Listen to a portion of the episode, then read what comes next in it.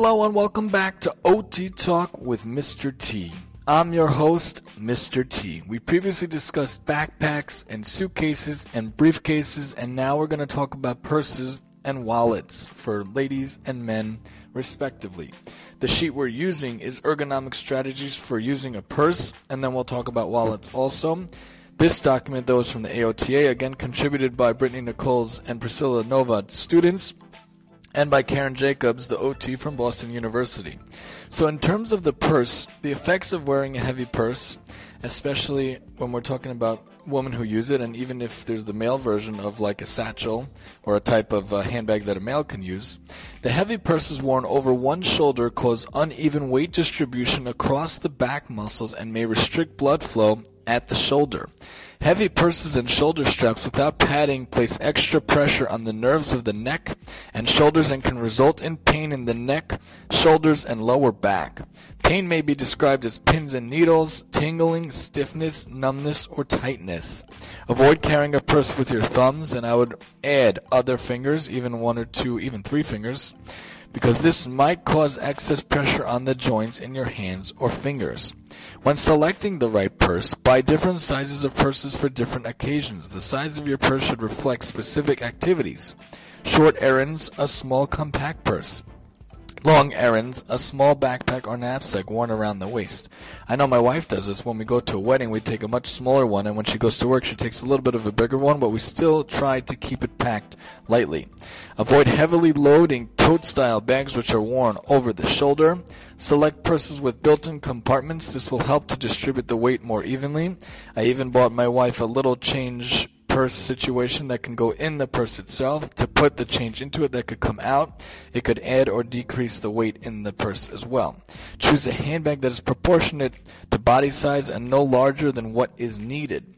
Avoid selecting purses made of heavy materials such as leather, which adds extra weight. Instead, select handbags made of lighter materials such as microfiber and fabric. Straps. Avoid thin and long straps. Straps should be wide and adjustable. Ensure that pressure caused by the straps does not cause discomfort. When packing a purse, consider the contents of the purse. Can you leave some items at home or in the car? Eliminate unnecessary duplicate contents such as extra pens or pencils or the like. For the wallet, regularly empty your wallet of coins, and this applies to male. This applies to males and females. Reduce the number of cards you carry. Again, applying to everybody. Many places can access your account without the proof of your card. And I would say many places can uh, can access any account you have with using just a phone number. So you might not even have to carry that on your keys as well. Such as a CVS card or a Stop and Shop card or whatever card you have that could decrease the weight on the keychain itself also, which we might touch upon in this episode too because that could decrease the weight if you take that off, and then you could just give your phone number, which I do many times. Toiletries. Look for travel size options for items such as lotions, makeup, hand sanitizer for a cell phone. Clip your cell phone to your waist.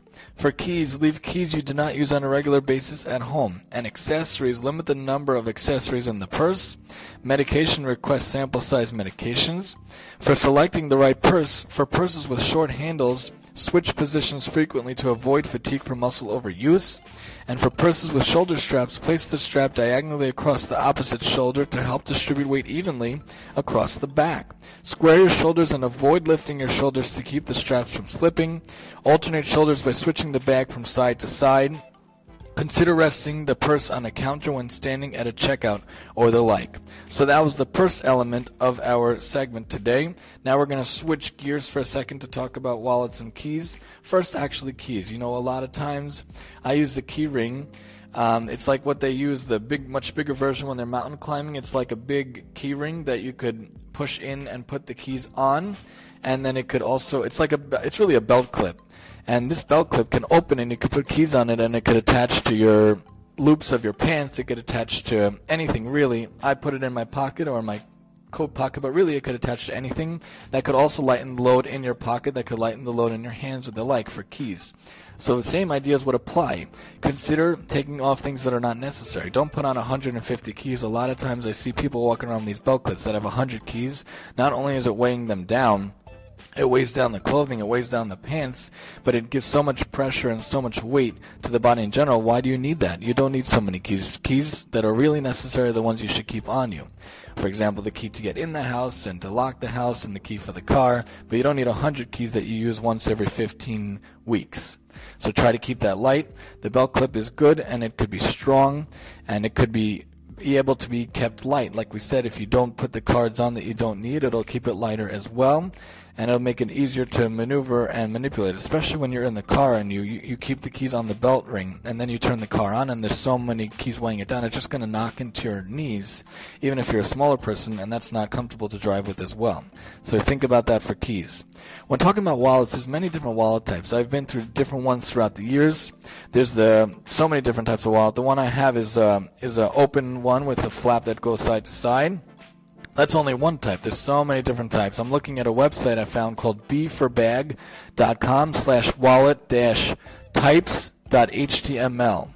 Very interesting website. It shows there's so many. It gives some options for males and females, but there's just lots of ones to think about. There's an alligator white wallet that has money clips. The money clip itself is an interesting idea because it just carries the money. If you just need to take money and you don't need any any cards with you, that's a good idea. Aluminum wallet can have credit card wallets or money clips. There's a belt wallet that for a traveler it could attach to the belt. There's the bifold wallet which folds in two halves, and there's the pocket wallet that can go on the the breast pocket on top of the chest that it fits in that front pocket and it could be used for everybody. There's the business card wallet that just holds business card and a CD wallet if you want for CDs. There's also the cell phone wallet for cell phones and that could also have other things involved. And there's a checkbook wallet that actually fits checkbooks as well as other things. We mentioned the clip wallet, which has a money clip and we've seen that. I've seen that. It's a very interesting idea. There's the clutch wallet, which is really not for men so much. That's really for the woman. We were talking about putting that in the purse earlier. There's a coin wallet, but make sure it doesn't have too many coins, like we mentioned. Try to make sure the coins come out on a regular basis. There's a credit card wallet that has credit cards. There's an ID wallet, which has an ID part. There's a key wallet that has for keys can attach to the wallet, and then there's a leather wallet. There's many, many different types of wallets. We're just trying to give ideas to keep it smaller, to keep it simpler.